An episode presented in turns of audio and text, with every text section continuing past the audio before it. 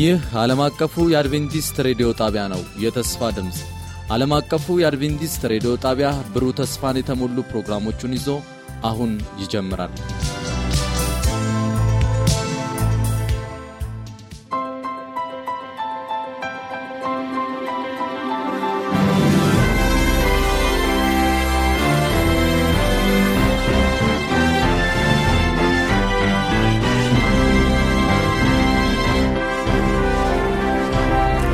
በጌታ የተወደዳችሁና የተከበራችሁ አድማጮቻችን እንደምን አላችሁልን?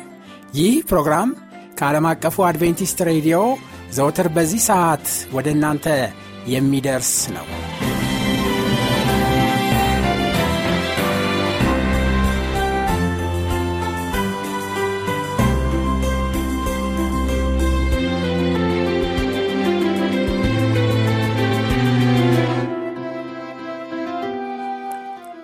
ኢየሱስ በይሁዳ በቤተልሔም በንጉሥ ሄሮድስ ዘመን በተወለደ ጊዜ እነሆ ሰባ ሰገል የተወለደው የአይሁድ ንጉሥ ወዴት ነው? ኮከቡን በምሥራቅ አይተን ልንሰግድለት መጠናልና እያሉ ከምሥራቅ ወደ ኢየሩሳሌም መጡ። ንጉሥ ሄሮድስም ሰምቶ ደነገጠ። ኢየሩሳሌምም ሁሉ ከእርሱ ጋር የካህናት አለቆች የሕዝብ ጸሐፎችን ሰብስቦ ክርስቶስ ወዴት እንዲወለድ ጠየቃቸው። እነርሱም አንቺ ቤተልሔም የይሁዳ ምድር ከይሁዳ ገዢ ከቶ አታንሽም፣ ሕዝቤንም እስራኤልን የሚጠብቅ መስፍን ከአንቺ ይወጣልና ተብሎ በንጉሥ ተብሎ በነቢይ እንዲህ ተጽፏልና በይሁዳ በቤተልሔም ነው አሉት። ከዚህም በኋላ ሄሮድስ ሰባ ሰገልን በስውር ጠርቶ ኮከቡ የታየበትን ዘመን ከእነርሱ በጥንቃቄ ተረዳ። ወደ ቤተልሔምም እነርሱን ሰዶ ሂዱ፣ ስለ ሕፃኑ በጥንቃቄ መርምሩ፣ ባገኛችሁት ጊዜ እኔ ደግሞ መጥቼ ልሰግድለት ንገሩኝ አላቸው። እነርሱም ንጉሡን ሰምተው ሄዱ።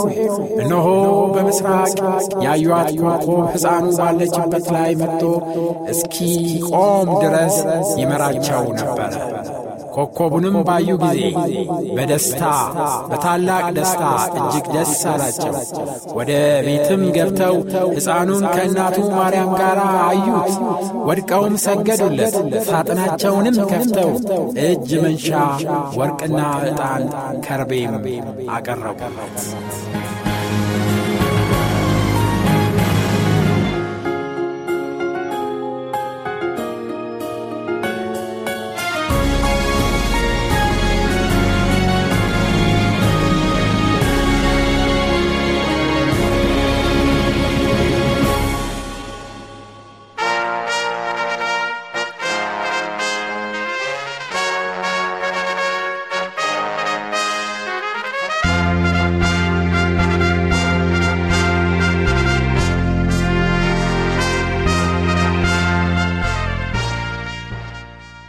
ከዛሬ ጀምሮ በተከታታይ በሚኖረን ቆይታ ዘመኑን እንዋጅ በሚል ርዕስ ወቅታዊ መልእክቶችን በአገልጋይ ኤፍሬም ዳዊት አማካኝነት ይዘንላችሁ ቀርበናል።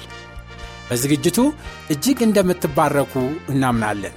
ለሚኖራችሁ ጥያቄና አስተያየት በስልክ ቁጥር 0938 67 50 24 ወይም በ0910 82 81 82 ላይ ብትደውሉልን እንዲሁም በመልእክት ሳጥን ቁጥር 145 ላይ ብትልኩልን ልናስተናግዳችሁ ዝግጁ መሆናችንን እንገልጽላቸዋለን።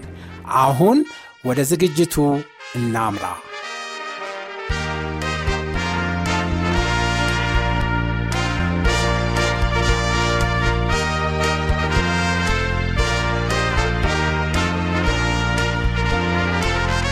ዘመኑን እንዋጅ ወቅታዊ መልእክት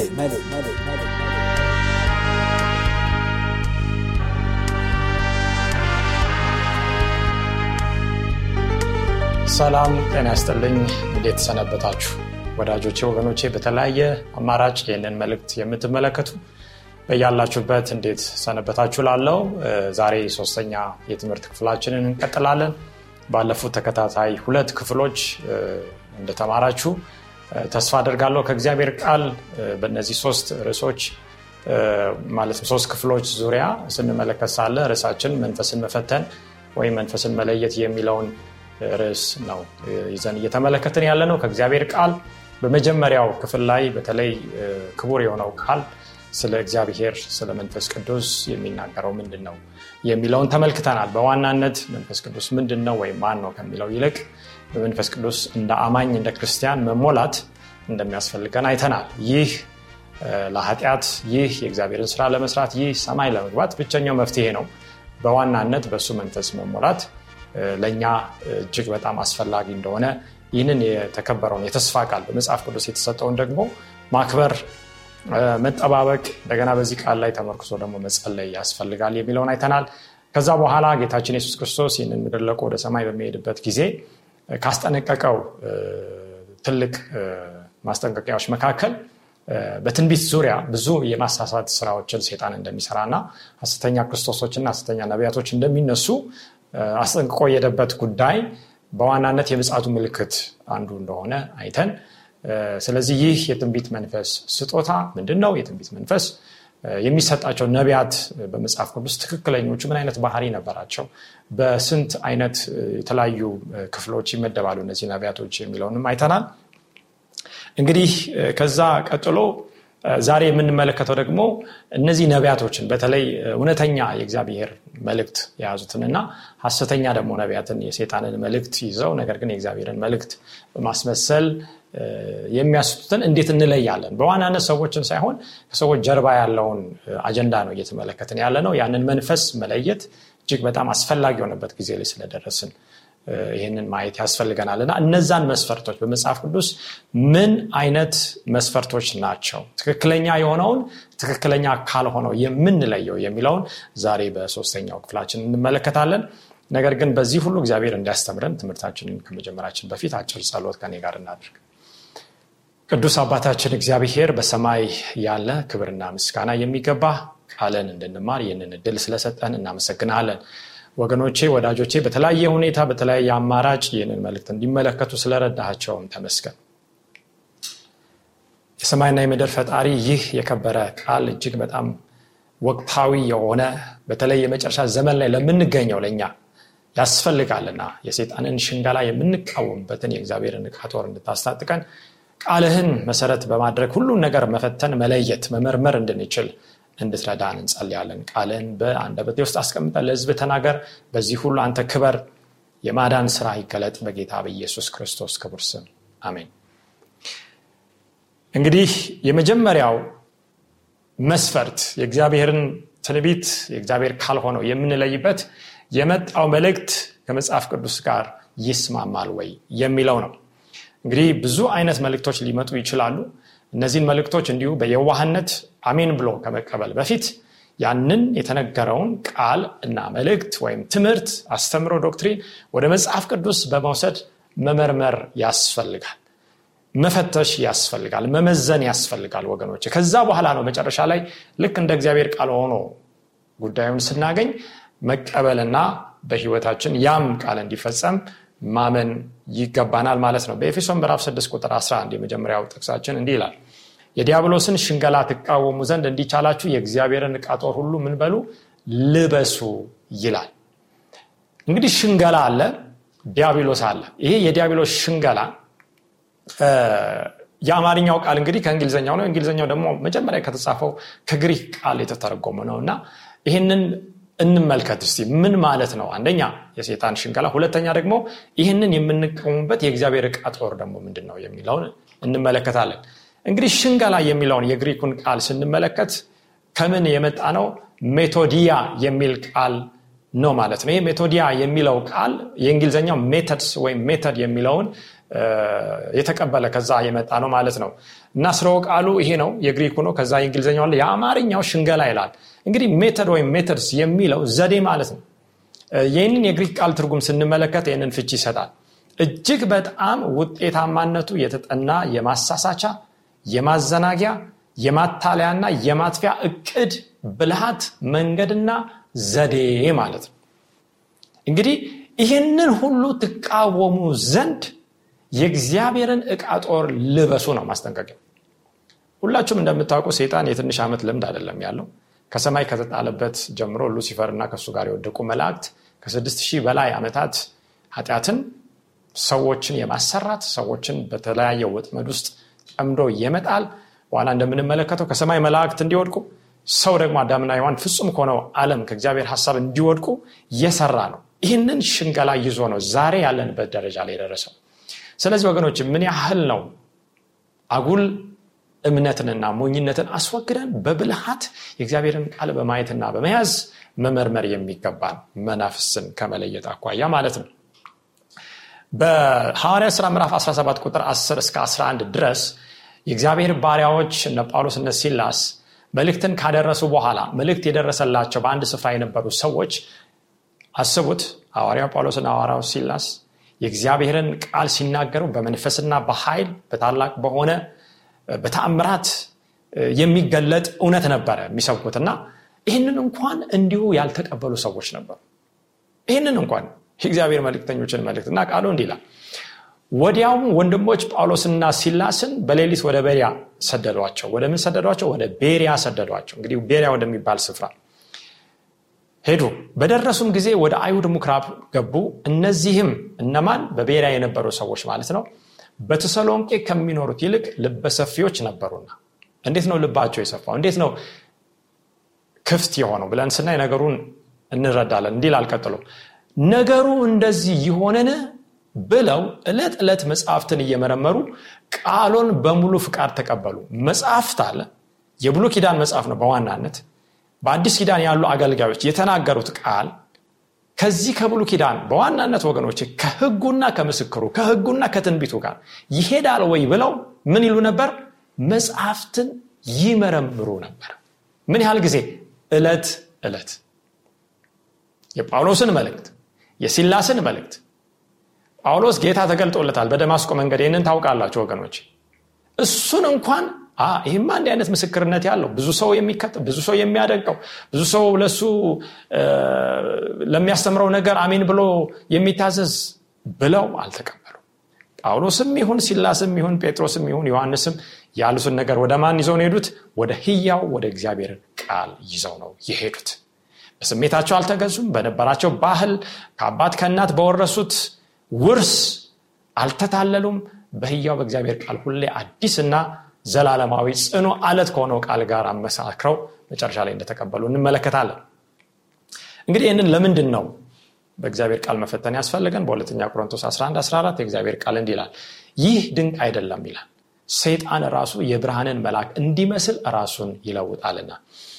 እንግዲህ ብዙዎቻችን በተለይ በማቴዎስ ምዕራፍ አራት ላይ ጌታችን የሱስ ክርስቶስ በሚፈተንበት ጊዜ እንደምናውቀው ሰይጣን ፈተነው ይላል መጽሐፍ ቅዱስ ግን ወገኖች ጌታችን አርባ ቀንን አርባ ሌሊት ከጾመ በኋላ እንደተፈተነ ይናገራል ከሴጣን በዚህ ሰዓት ግን በደንብ በምናጠናበት ጊዜ የብርሃን መልአክ በመምሰል በተለይ የእግዚአብሔርን ቃል በማጣመም ጥርጣሬ በውስጡ ጥያቄ እንዲፈጠርበት የእግዚአብሔር ልጅ ከሆንክ ይህንን ድንጋይ ዳቦ አድርግ የሚል ቃል ነው የተናገረው። እና ጌታችን ደክሟል በአካል በጣም የመለየት ኃይሉ አካላዊ ጉልበቱ ማለት ነው። ላሽቋል ምግብ እህል ውሃ ያስፈልገዋል። በዚህ ሰዓት ግን በራበውና በጠማው ነገር ላይ መጣ። ጌታችን የሱስ ምን ምንድን ያለው? ሰው በእንጀራ ብቻ አይኖርም ከእግዚአብሔር አፍ በሚወጣው ቃል ሁሉ እንጂ ተብሎ ተጽፏል ብሎ ነው የመለሰለት። እና ራሱን የብርሃን መልአክ አድርጎ የእግዚአብሔር ልጅ ለማሳሳት የሚሰራ ኃይል ነው ይህ ኃይል። የእግዚአብሔር ልጆችንም ወንዶችና ሴቶችንም ዛሬ ያሉትን የእግዚአብሔርንም ህዝብ ለማሳሳት ራሱን ምን ይላል? ይቀይራል ብዙ ጊዜ ሰዎች ጌታ ኢየሱስ ተገለጠልኝ መላእክት ተገለጠልኝ እንዲህ አለኝ እንዲህ ተናገረኝ ይላሉ። ነገር ግን በዚህ ዛሬ በምናየው መስፈርት መሰረት ስንፈትን እነዚህ ሰዎች አንደኛ የእግዚአብሔርን ቃል ተሽሯል ከማለት ወይም ከሚለው ትምህርት ጋር ይስማማሉ። ሰዎች በጸጋ ብቻ መመላለስ እንደሚገባቸው የእግዚአብሔርን ህግ መጠበቅ እንደሌለባቸው መታዘዝ እንደሌለባቸው አመፅን የሚያስተምሩ ነቢያት ሀሰተኛ ነቢያት ናቸው እና ለእነዚህ ሰዎች የተገለጠው በእርግጥ ይህ የብርሃን መልአክ መስሎ ሴጣን ነው ወይስ ክርስቶስ ነው ብለን በቃሉ መፈተሽ እና ማግኘት እንችላለን? ቀጥሎ እንዲላል እንግዲህ ሰይጣን ራሱ እንዲሚቀይር ከሆነ አገልጋዮቹ ደግሞ የጽድቅን አገልጋዮች እንዲመስሉ ራሳቸው ቢለውጡ ታላቅ ነገር አይደለም። ልክ ጌታችን እነዛን ፈሪሳውያን አባታችሁ ዲያብሎስ ነው እንዳለ ልጅ አባቱን ነው የሚመስለው እና የሴጣን አገልጋዮች ልክ እንደ ሴጣን ራሳቸው ይላሉ? ይለውጣሉ። በኋላ እንደምናየው በዮሐንስ ራይ ላይ የበግ በግን የሚመስል የበግ ቀንዶች ያሉት የሚመስል አውሬ በኋላ እንደ ዘንዶ የሚናገረውን እንመለከታለን። እና አገልጋዮችም እንደርሱ ናቸው። ፍጻሜያቸውም እንደ ስራቸው ይሆናል። ፍጻሜያቸው ውሸት ከሆነ ስራቸው ውሸት ከሆነ ስራቸው ዛሬ አመፅ ከሆነ ስራቸው የእግዚአብሔርን ቃል ተሽሯል ከሆነ ፍጻሜውም ጥፋት ሞት ይሆናል ማለት ነው። በተለይ አንድ ጽሁፍ እንዲህ ይላል በአስረኛው manuscript release በሚለው መጽሐፍ አስረኛው ቀጽ ላይ ገጽ 162 አንድ ጠቃሚ የሆነ አሁን ከምናየው ትምህርት ጋር የሚሄድ ስለሆነ ይህንን ብናይ ጥሩ ነው። እግዚአብሔርን አሳስቶ ባቀረበላቸው በሉሲፈር የብልሃት ዘዴዎች መላእክት ከተታለሉ ይላል። እንግዲህ ፍጹም የሆነ ሰማይ ፍጹም የሆነ ህይወት ፍጹማን የሆኑ መላእክት። ሉሲፈር ምን አደረገ? እግዚአብሔርን አሳስቶ አቀረበላቸው የእሱን ባህሪ ልክ የእግዚአብሔር ባህሪ አስመስሎ አቀረበ። እግዚአብሔር አምባገነን ኢፍታዊ ህጉን ካልጠበቃችሁ ትሞታላችሁ የሚል ፍትህና ፍቅርን አንድ ላይ ሊያስኬድ የማይችል አምላክ እንደሆነ ይሄ ስለሆነ የእግዚአብሔር ህግ መቀየር አለበት መሻሻል አለበት የሚለውን ሀሳብ ይዞ መጥቶ እኔ የተሻለ ሀሳብ አለኝ እኛ ነጻ ፍጡራንን የእግዚአብሔርን ህግ እንደዚህ ታዘዙ የሚለውን አትታዘዙ አድርግ አታድርግ የሚለው ለእኛ አያስፈልግም። ስለዚህ በነፃነት እንኖር የሚለውን ነገር ግን ወደ ሞትና ወደ ባርነት የሚመራውን በመላእክት አእምሮ ውስጥ እንኳን በማሳደር ብዙዎችን ከእግዚአብሔር ወደ እርሱ ታማኝ ሆነው እንዲመጡ አድርጓል።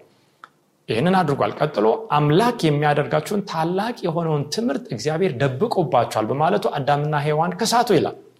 እንግዲህ አዳምና ሔዋን ጋር ሲመጣም ፍጹም ሰማይ ፍጹም ምድር ኃጢአት የሌለበት ንጹህ የሆነ ስፍራ ላይ አመፅ የሌለበት ስፍራ ላይ መጥቶ ያታለለው። ዛሬ ከኛ ብዙ እጥፍ በአካል በአእምሮ በመንፈስ በልጽገው ፍጹም እግዚአብሔርን የሚመስሉትን ሰዎች ነው ያሳሳተው ወገኖች። ከዛ በኋላ ጽሁፍ ምን ይላል? ታዲያ ዛሬ ላይ ያሉ ሰዎች ሊታለሉ የሚችሉበት አደጋ የለምን ይላል? ራሳችንን አናሙን።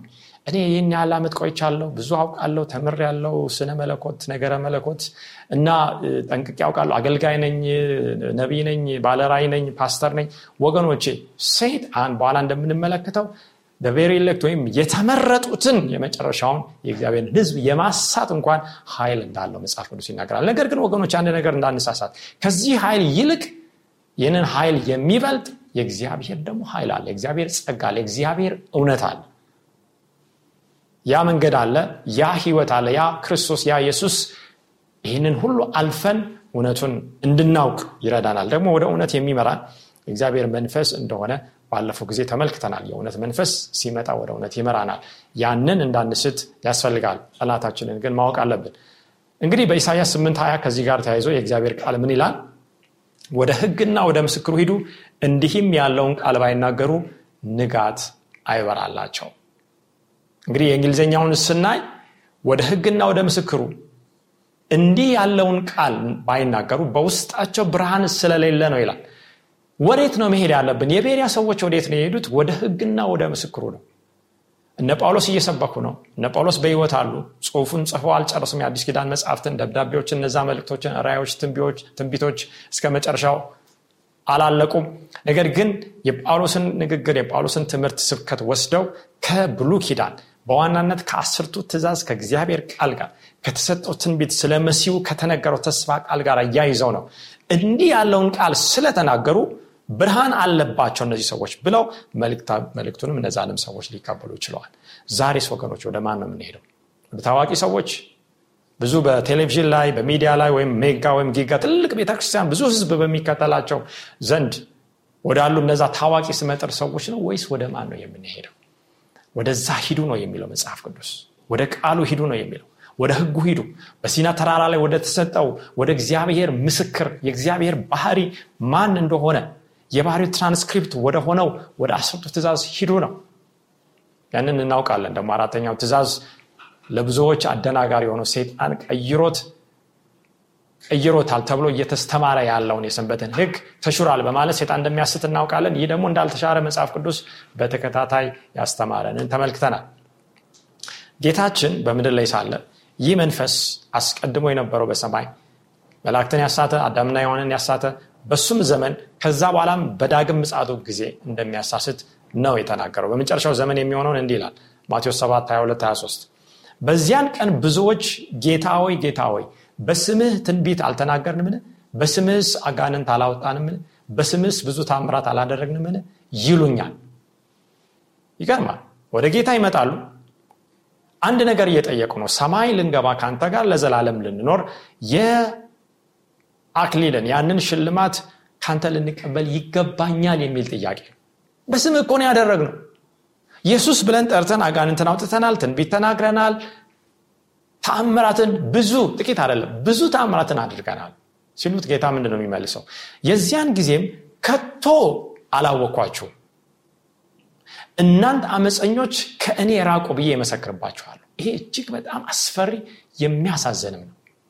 በስሙ ተሰርቶ ነገር ግን አላወቁ አንድ ነገር እንመልከት። ሴጣን በዚህ ዘመን የሚሰራው በሴጣን ስም አይደለም። በአጋንንት በወደቁ መላእክት ስም አይደለም የሚሰራው። በራሱ ስም አይሰራም። በጣዖት ስም አይሰራም። የሚሰራው በእግዚአብሔር ስም ነው። ወገኖች እግዚአብሔር በእሱ ስም እንዲሰራ ፈቅዶለታል። ጌታችን የሱስ የጌቶች ጌታ ፈቅዶለታል። ለምን? እኔና እናንተ በቃሉ ላይ ተመርኩዘን እንኑር አንኑር ይታወቅ ዘንድ። በኋላ እንመለከታለን። እግዚአብሔርን ከልባችን እንወድ ዘንድ ወይም አንወድ ዘንድ ይህንን ለማየት ብትወዱኝ ትእዛዜን ጠብቁ። በእርግጥ ሰዎች ይወዱኛል። በእርግጥ በቃሌ ይከተላሉ። በስሜ እንኳን እየሰራ አንድ ቢመጣ እንዴት ነው እነዚህ ሰዎች የሚቀበሉት? እውነት የሚለውን ሊፈትን። በተለይ እዚህ ላይ ከቶ አላወኳችሁም እናንተ አመፀኞች የሚለውን አመፀኞች የሚለውን ቃል ስንመለከት you workers of iniquity iniquity የሚለውን ቃል ነው ምናየው ይሄ iniquity የሚለው የእንግሊዝኛው ቃል known sin ወይም በመታወቅ የሚሰራ ኃጢአት ወይም የሚታወቅ ኃጢአት ማለት ነው። እነዚህ ሰዎች የእግዚአብሔርን ቃል እንዲከተሉ ሀሳቡን እንዲታዘዙ ህጉን እንዲታዘዙ ተነግሯቸው ነበር በፊት። ነገር ግን በአመፅ የሰንበትን እውነትንም ቢያውቁ ሌላውንም እውነት ቢያውቁ ለመንፈስ ለአእምሮ ለአካል እግዚአብሔር የሰጠውን ፍቃድም ቢያውቁ ባለመታዘዝ ግን ምን ሲሰሩ ነበረ? የአመፅ ስራ ሲሰሩ ነበር አመፅ ነው። አሁን አለም ላይ ያለው ነገር በአንድ በኩል ዝንጉነት አለ አለማወቅ አለ ዛሬ እግዚአብሔር ያሳውቀናል። በሌላ በኩል ደግሞ አመፅ አለ ሬቤሊየን የሚል ሆን ተብሎ ከልብ በደንዳናት ልክ እንደ ፈርዖን የሚሰራ ፈርዖንም በኋላ ስንመለከት ከእሱ ጋር ያሉ ጠንቋዮችን ቢሆኑ ይሄ እግዚአብሔር ጣት ነው ብለዋል። እግዚአብሔርን እያወቁ ነው ክፉ ነገር የሚሰሩት። ከእኔ ራቁ ብዬ መሰክርባቸዋለሁ። ባያውቁ ኖሮ ወገኖች የእግዚአብሔርን ቃል እውነቱን ተረድተው ባያምፁ ኖሮ ጌታ የሱስ እንዲህ አይላቸውን በፍርድ ጊዜ ስለዚህ ከየትኛው ጎራንን ዛሬ ጌታ ሆይ ጌታ ሆይ ብለን ስምን ብቻ ከምንጠራ በሌላ ቃል በሌላ ስፍራ እንደምንመለከተው እነዚህ ሰዎች በከንፈራቸው ምን ይሉኛል? ይጠሩኛል ያመልኩኛል። ነገር ግን ልባቸው ከኔ ምን ያለ የራቀ ነው? እጅግ የራቀ ነው ይላል። ስለዚህ የሰውን ትእዛዝ እየተከተሉ እንዲሁ ከንቱ የሆነ አምልኮ ያደርጋሉ የሚለውን ቃል ጌታችን ራሱ እንደተናገረ እንመለከታለን ከዚህ ጋር ተያይዘው ወገኖቼ እንግዲህ የመጀመሪያው መስፈርት የመጣው መልእክት ከቃሉ ጋር ይስማማል ወይ ነው? ቃሉ ደግሞ በእግዚአብሔር መንፈስ እንደተጻፈ እናውቃለን። ነቢያት በዚህ በመንፈስ ቅዱስ ተነድተው እንደተናገሩ እንደጻፉ መጽሐፍ ቅዱስ እንመለከታለን። ስለዚህ መንፈስ ቅዱስ አለኝ የሚል ሰው በእርግጥ ይህ ክቡር መንፈስ ያረፈበት ሰው አስቀድሞ እግዚአብሔር በቃሉ ከሰጠው ምስክርነት ጋር የሚቃረን የሚጋጭ ስራ አይሰራም የሚጋጭ ንግግርም መልእክትም አያመጥ ለምን ያዕቆብ 1 17 እንዲህ ይላል? በጎ ስጦታ ሁሉ ፍጹምም በረከት ሁሉ ከላይ ናቸው። ወገኖች ዛሬ ሰው ተአምራት ይፈልጋል ፈውስ ይፈልጋል ድንቅ ይፈልጋል ትዳሩ እንዲሻሻል ይፈልጋል ጤናው እንዲፈወስ ይፈልጋል ብዙ እንቆቅልሾች እንዲፈቱ ይፈልጋል። በረከት ከእግዚአብሔር ዘንድ እንፈልጋለን ችግር የለው የሚወርደው ከሁሉ በላይ ከሆኑ ከአምላክ እንደሆነ ማወቅ አለብን። ምን አይነት አምላክ ነው ግን ይሄ? መለወጥም በእርሱ ዘንድ ከሌለ እግዚአብሔር የሚለው በቃሉ ምንድነው? እኔ አልለወጥም ነው በመዞርም የተደረገ ጥላ በእርሱ ዘንድ ከሌለ እንግዲህ እንደበራብን ብርሃን መጠን ወደዚህ ወይም ወደዚያ በምንዞረው መጠን ምን ይላል? የእኛ ጥላ ይሽከረከራል። በእግዚአብሔር ዘንድ ግን እንደዛ አይነት መዞር እንደዛ አይነት መለወጥ እንደዛ አይነት መሽከርከር ቦታ መቀየር የለም። አምላክ ልክ በአካባቢያችን እንደምናየው ጸንቶ እንደሚቆመው ተራራና አለት ቃሉም እንደዛው ነው ተራሮች ዛሬ አንደኛው ተፈጥሯዊ የሆነ ጥቅም አላቸው። ሁለተኛው ግን የእግዚአብሔርን ህግ ዘላለማዊነትም ያስተምሮናል ሁሌ ባሉበት ጸንቶ ነው የሚኖሩት። መንግስት ይቀየራል ትውልድ ይቀየራል አቤት ሊደረግ ይችላል የተለያየ ነገር ሊሆን ይችላል። እግዚአብሔር ግን ያስቀመጠው ያ ተፈጥሮ እግዚአብሔር ማንነቱን የሚገልጥ ስለዚህ ከብርሃናት አባት ይህ በረከት ይወርዳል። መለወጥን በእርሱ ዘንድ ከሌለ ይህ የመጀመሪያው መስፈርት ነው። ሁለተኛው ትንቢቶቹ ተፈጽመዋል ወይ? የተናጋሪው የነቢዩ ትንቢት ተፈጽመዋል ወይ? የሚለው መፈተኛ መስፈርት ነው። ምንድን ነው ይሄ? ከእግዚአብሔር ቃል ዘዳግም 1821 እንመልከት እንዲላል በልብህም እግዚአብሔር ያልተናገረውን ቃል እናውቅ ዘንድ እንዴት ይቻለናል ብትል ነቢዩ በእግዚአብሔር ስም በተናገረ ጊዜ የተናገረው ነገር ባይሆን ባይመጣ ያ ነገር እግዚአብሔር ያልተናገረው ይገርማል ወገኖቼ በብሉ ኪዳን ጊዜ የነበሩ ሐሰተኛ ነቢያት በማን ስም ነው የሚናገሩት? በእግዚአብሔር ስም ነው የሚናገሩት። በመጨረሻ ዘመን ጌታ ኢየሱስ ክርስቶስ የመሰከረባቸው በእግዚአብሔር ስም ነው ትንቢት የተናገሩት። ነገር ግን ያ ነገር እግዚአብሔር ያልተናገረው ነው ይላል። ነቢዩ በድፍረት ተናግሮታልና እርሱን አትፍራው ይላል። ድፍረት ነው የምናየው ዛሬ በዚህ ምድር ላይ። በአደባባይ በይፋ በድፍረት በእግዚአብሔር ስም የሚሸቀጥና የሚነገድ ነገር ነው የምናገኘው። ለትርፍ ለድሎት በኋላ እንደምናየው ለዚህ ዓለም ሀብት የሚነገር ሟርት የሟርትንም ዋጋ ለመቀበል የሚነገር ቃል ይሄ አንደኛው ቅድም ካየነው ጋር የሚመጣው መፈተኛ ነው። ትንቢቱ ተፈጽሟል ወይ? እሺ ከዚህ ጋር ተያይዞ በዘዳግም 13 1 የተናገረው ነቢ ትንቢቱ ስለተፈጸመ ብቻ እንቀበላለን ወይ? ተጨማሪ ነገሮችን እንመልከት በመካከልም ነቢይ ወይም ህልም አላሚ ቢነሳ ምልክትም ተአምራትን ቢሰጥ ይላል እግዚአብሔር ቃል። እንደነገረህም ምልክቱ ተአምራቱን ቢፈጸም እርሱም ወገኖች እንደተናገረው ምልክቱ ተአምራቱም ተፈጽሟል። ዛሬ የሚፈጸሙ ተአምራቶች አሉ ወይ? ምልክቶች አሉ ወይ? አዎ አሉ።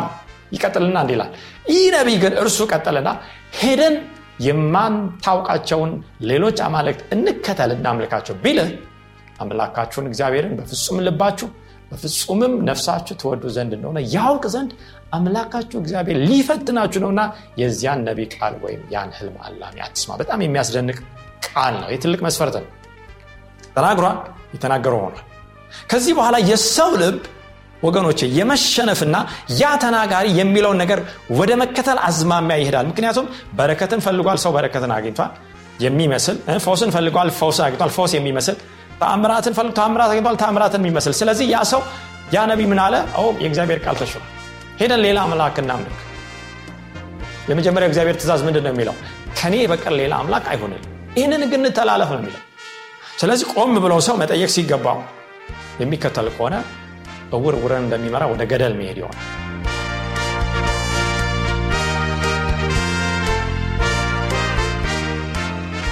የተወደዳችሁ አድማጮቻችን ስለነበረን የመባረክ ጊዜ እግዚአብሔርን እጅግ አድርገን እናመሰግናለን።